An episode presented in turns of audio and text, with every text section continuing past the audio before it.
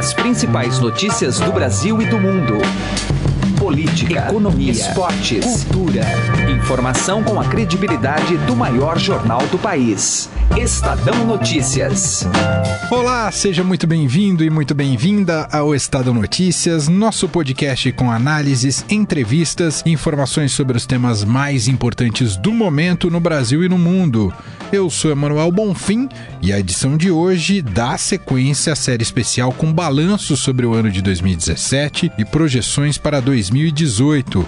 São entrevistas e debates nas mais diversas áreas de cobertura: política, economia, cultura, segurança pública.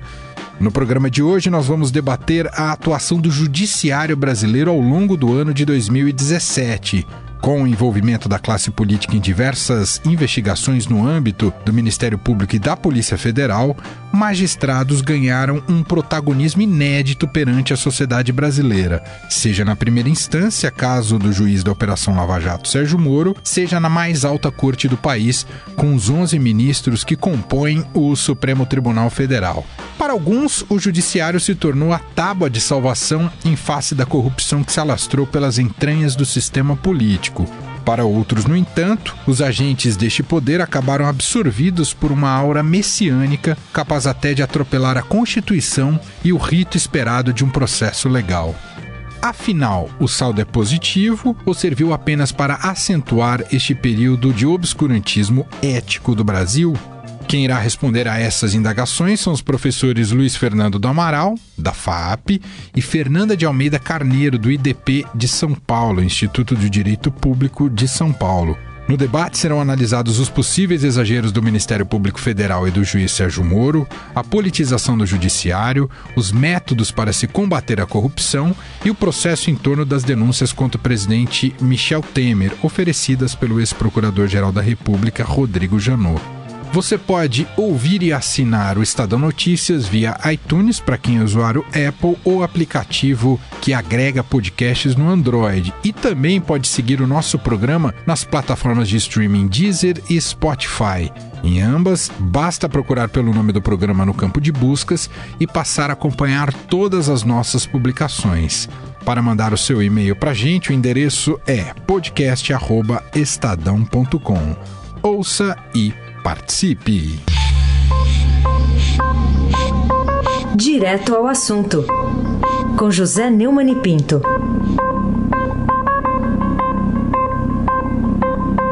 Os nove governadores do Nordeste mandaram uma carta aberta ao presidente Michel Temer ameaçar irem à justiça contra a afirmação feita pelo secretário de governo de Temer, o Carlos Marum, do PMDB do Mato Grosso, de que o governo vai trocar, como tem feito, aliás, tradicionalmente, né, é, verbas é, de bancos públicos, como a Caixa Econômica Federal, o BNDES e outros, por votos a favor da reforma previdenciária.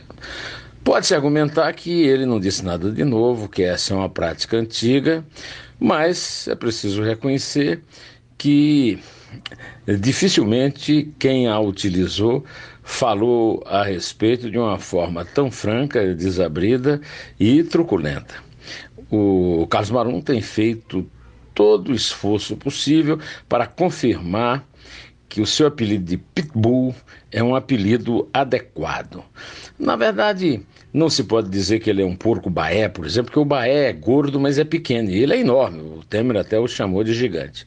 Agora, eu tenho advertido aqui, quem sou eu, né, para dar conselhos? Minha avó dizia que o conselho fosse bom, é, se vendia em farmácia, e o Marum não pode cuidar da articulação do governo no Congresso, porque ele é muito truculento, ele é muito violento, ele é muito desabrido e, conforme demonstrou nesse episódio, ele é muito pouco inteligente. É, além do mais, ele representa um grupo, o Centrão, que eu já adverti aqui várias vezes, que pode boicotar o governo e, com isso, jogar definitivamente no lixo a reforma da Previdência.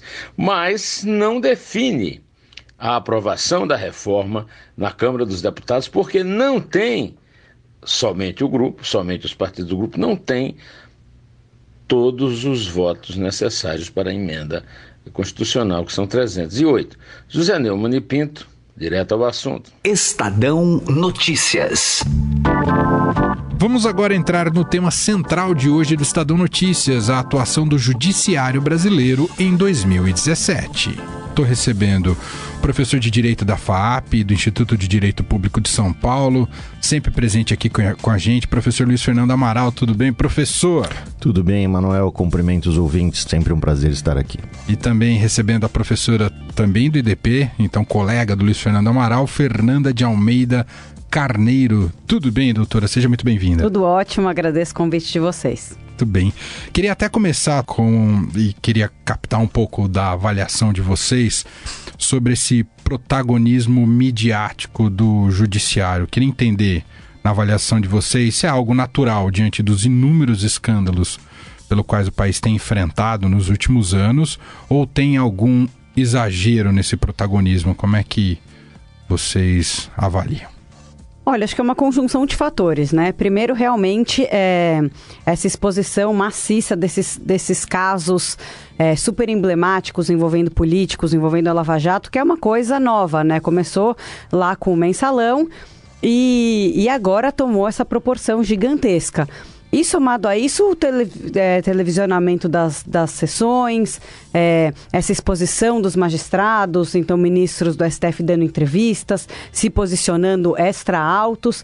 Então, tudo isso contribuiu realmente para essa exposição. É, muito mais exacerbada hoje em dia do judiciário, principalmente do STF, do que algum tempo atrás. É, eu, eu, concordo com a professora Fernanda e acrescento o seguinte: me parece que tanto a questão da Lava Jato ou desses processos que têm uma repercussão inegável na sociedade é, trouxeram esse protagonismo né, para o Supremo, especialmente porque muitos têm foro privilegiado, então acabam sendo julgados por aquela corte. Mas há um ponto, e esse assim sim me preocupa ainda mais, que eu sempre tenho falado ao longo desses anos, estive aqui falando muito sobre isso, que é a questão da judicialização da política. Quer dizer, outra matéria que pode ser bastante deletéria à democracia, né? É, eu costumo dizer que não, não é apenas essa judicialização por parte de alguns partidos, inclusive que são pequenos ou até nanicos, não conseguem o consenso nas casas legislativas e acabam levando para o judiciário. Me parece que isso é um desrespeito absoluto com a política, inclusive, né? Porque aquilo que você não consegue construir dentro do parlamento, você está dando a outro poder a possibilidade de tomar uma determinada decisão. É, isso tem gerado também a politização do judiciário. Então me parece que é, esse tipo de, de comportamento por parte de alguns partidos, de alguns parlamentares, tem dado bastante oportunidade a que alguns juízes que não conhecem aquilo que a Suprema Corte Americana trata como autocontenção, né? juízes que muitas vezes é, entram em questões que são absolutamente interna corporis do Poder Legislativo, mas que acabam tomando essa decisão até por apelo popular, etc. e tal, para dar uma resposta à sociedade e que me parece traz uma insegurança jurídica jurídica inegável. É, eu quero até depois entrar melhor nesse tema, ah, professor. Mas antes, ainda diante dessa questão da, da projeção midiática, do televisionamento das sessões do Supremo Tribunal Federal, o efeito positivo é a sociedade brasileira passar a entender melhor a estrutura do judiciário e como, a, a como as, as causas correm. Vocês sentem também isso? Ou, ou isso é um, tem um efeito didático importante? Com certeza, né? É, hoje em dia, as pessoas sabem nomes de ministros do STF, é, conversam sobre pautas discutidas no STF, que não acontecia muito pouco tempo atrás, né? Então, hoje em dia, é, isso traz uma participação maior da população em geral nessas questões jurídicas. E eu acho que com certeza isso fortalece a cidadania, a democracia. Eu acho que esse é um ponto, um ponto positivo, sim. Eu concordo, acho que essa é uma, uma questão importante. E noto apenas a minha preocupação em relação a um, um dado que a sociedade apresenta, que é uma certa polarização, né? Quer dizer, em que pese o fato da sociedade ter um interesse político maior, e isso é bastante importante em termos de cidadania e democracia, é, me parece que em muitas das manifestações populares falta uma compreensão dos instrumentos que a democracia oferece. Não me parece que isso seja ruim, muito pelo contrário. Esse é o primeiro passo para a concretização efetiva de uma cidadania participativa, né? É, então, de algum modo, é, esse seria, sim, o aspecto positivo dessa exposição. Né? Me parece até que as pessoas começam a ter mais opinião a respeito de determinados temas.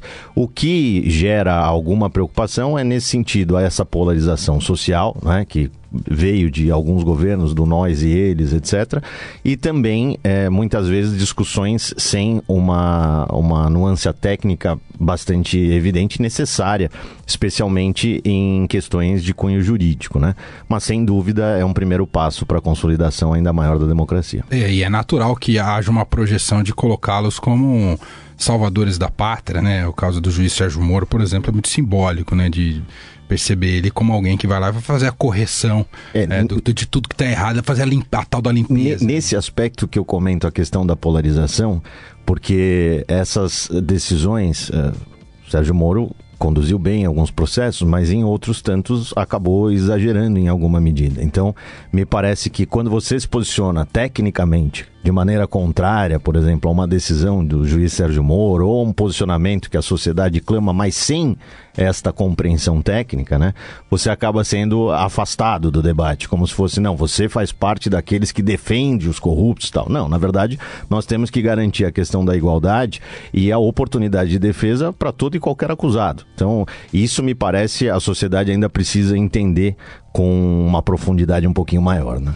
E até complementando isso de, às vezes, a pessoa criticar uma decisão do Sérgio Moro e ser confundida, então, como uma pessoa que está a favor da corrupção, acontece também dos, dos próprios ministros e juízes, dependendo da, da decisão que eles dão. Ah, então, nossa, esse magistrado é super sério, é ótimo, todo mundo gosta, e de repente ele dá uma, ah, uma decisão embasada juridicamente, muito bem fundamentada, contrária, vai aos interesses uh, da população em geral, daí aquele já passou a ser um magistrado que está vendido, né? Então, é, realmente é é um ponto esse, é um, um, acho que é, a gente pode falar que seria um ponto negativo dessa divulgação é, que tem havido dos realmente dos julgamentos, é, é, é, esse julgamento dos próprios magistrados por parte da população.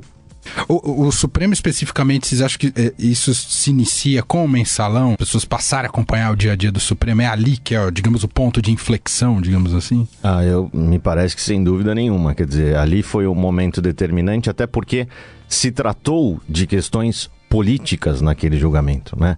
Quer dizer, você tinha ali uma clara divisão social, uh, partidos tomaram uh, a questão do mensalão também nessa projeção política, isso acabou contaminando a, a sociedade uh, de uma forma bastante intensa. E eh, isso parece ser interessante, talvez isso seja positivo, a sociedade começou a acompanhar os julgamentos. Mesmo quando terminou o mensalão, outros julgamentos importantes que acabaram sendo, é, sendo realizados no Supremo, a população demonstrou algum interesse. Então o judiciário passou a fazer parte da vida das pessoas. Isso de fato é um aspecto positivo. Professora, a senhora vê a Lava Jato, ainda que os casos não estejam ligados, mas é, a gente pode enxergar como uma extensão de, disso iniciado no mensalão, na questão do tema combate à corrupção? Eu entendo que sim. É, embora obviamente a corrupção sempre existiu no Brasil, esse combate, essa persecução penal contra é, autoridades é, é, é, uma novidade, né? Antes do, antes do mensalão eram casos muito esparsos, ali tinha um ou outro político que acabavam sendo processados, mas é, ficava aquela coisa, enfim, a questão do foro privilegiado, então eles ficavam anos e anos e anos ali, que todo mundo sabia que existia um processo contra eles sem, sem nenhuma condenação. Então o mensalão realmente foi um divisor de águas, né, quando a, a população realmente percebeu que é, a lei se aplica a todas as pessoas, inclu, inclusive autoridades, e isso, enfim, fortaleceu. É, enfim, a Polícia Federal, o Ministério Público, que começaram realmente a se aprofundar nessas investigações e acabou culminando ali com, com o escândalo da Lava Jato. Queria chegar num dos grandes temas para o comentário de vocês, que eu acho que um dos grandes acontecimentos do ano de 2017 foi a gravação do presidente Michel Temer pelo empresário Joesley Batista do grupo JF. Aquilo, na época, se colocou até no país como uma pá de cal na sustentação de Temer no poder depois ele reverteu, não só reverteu politicamente, mas reverteu também pelas fragilidades expostas na maneira como a investigação foi conduzida pela PGR, pelo Ministério Público, à frente com o Rodrigo Janot. A gente pode entender esse episódio como um marco nessa questão da politização do judiciário? Vocês entendem dessa maneira ou foi mais uma fragilidade técnica? O que ficou muito evidente é, nesse lado de, por exemplo, a PGR, mesmo com Janot, é, era vista até um determinado momento como um poder ungido. Né? Era uma instituição que estava afastada de qualquer tipo de erro. O que se dissesse ali era a mais absoluta verdade. Quando houve esse tipo de, de, de, precipitação, eu diria, em termos de oferecimento de denúncia, mesmo na própria investigação, isso demonstrou que não havia imunidade a erros na PGR. Quer dizer, diversas situações ali poderiam e passaram a ser questionadas.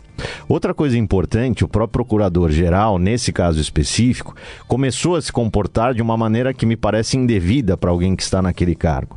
Dizer, eu, eu reputo indevido você se posicionar na condição de procurador-geral dando entrevistas e fazendo comentários, especialmente de cunho político, e que denotavam até uma espécie de perseguição, no sentido de enquanto houver é, bambu, haverá flecha, etc. São é, é, declarações absolutamente infelizes. Eu não estou dizendo que essas declarações foram determinantes para o desfecho favorável ao presidente Temer, mas me parece que essas declarações, se unidas a uma série de outros indícios desse assodamento fundamento né, na, na investigação, pode sim demonstrar uh, o principal caminho pelo qual o presidente Temer conseguiu se manter. Agora, eu repito aquilo que já disse, que a, a questão do, do, governo Temer é uma questão para ser estudada, porque é um governo bastante impopular e que consegue, com apoio no Congresso, até pela experiência que tem da, da, de ter presidido a Câmara por duas vezes, é, tem ali uma capacidade de articulação política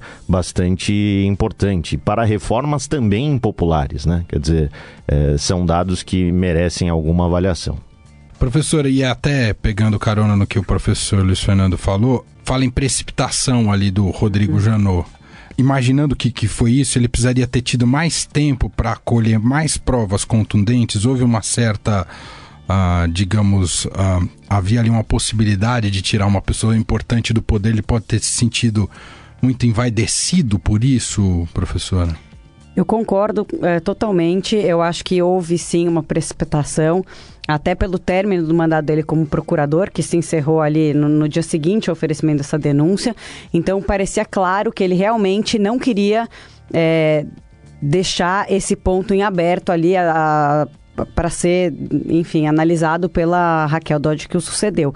Então, assim, até temporalmente ficou muito claro que ele quis, é, com, com os elementos que ele tinha e que não se mostraram suficientes, tanto que a denúncia acabou sendo barrada na Câmara, é, que ele realmente, bom, é, eu coletei aqui algumas evidências, vou oferecer essa denúncia aqui no último dia do meu mandato, vamos ver o que, acontece.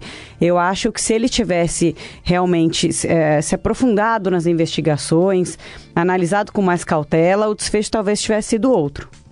E com relação a esse modelo que ele gravou, o presidente Michel Temer, isso do ponto de vista jurídico, é, é legal, é indicado de fazer esse tipo de flagrante? Como é que é, eu, eu acho absolutamente inadequado, até porque não era a típica ação controlada que se tem a previsão legal para tanto, né? É, daí também o assodamento, né?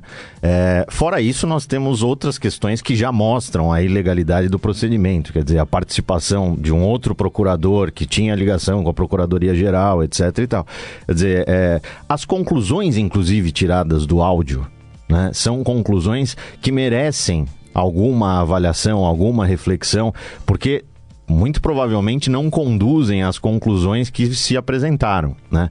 Eu costumo dizer, Manuel, que isso é muito arriscado. É óbvio que o cidadão que está assistindo essas questões se coloca ali, imagina, olha quantos bandidos, corruptos, etc., tem que pagar. Mas o que eles têm que entender é que sistema jurídico, ordenamento jurídico é aplicável a todos. Então, quando se fragiliza as garantias individuais do processo, especialmente no processo penal, isso vai, em alguma medida, reverter em, em, desfavor da própria liberdade do cidadão que está ali reclamando. Né? Então, a, a grande missão do ordenamento jurídico, muito mais do que essa noção de justiça, que é uma noção subjetiva, cada um pode ter a sua, é garantir certeza e segurança jurídica. Né? Então, a, a, segurança jurídica acerca da liberdade individual é seríssima, né? inclusive nas matérias, especialmente quando é, é, está envolvida ali uma grande autoridade do país. Ouvimos os professores Luiz Fernando do Amaral, da FAAP, e Fernanda de Almeida Carneiro, que pertence ao IDP de São Paulo. Estadão Notícias. O Estadão Notícias desta quinta-feira vai ficando por aqui. Contou com a apresentação minha, Emanuel Bonfim, produção de Gustavo Lopes e montagem de Nelson Volter. O diretor de jornalismo do Grupo Estado é João Fábio Caminoto. De segunda a sexta-feira, uma nova edição deste podcast é publicada. Tem tudo no blog Estadão Podcasts. Também estamos agora na Deezer. Procure este e outros podcasts do Estadão por lá, na plataforma de streaming. E mande seu comentário e sugestão para o e-mail podcast.estadão.com. Um abraço, uma excelente quinta-feira para você e até mais. Estadão Notícias.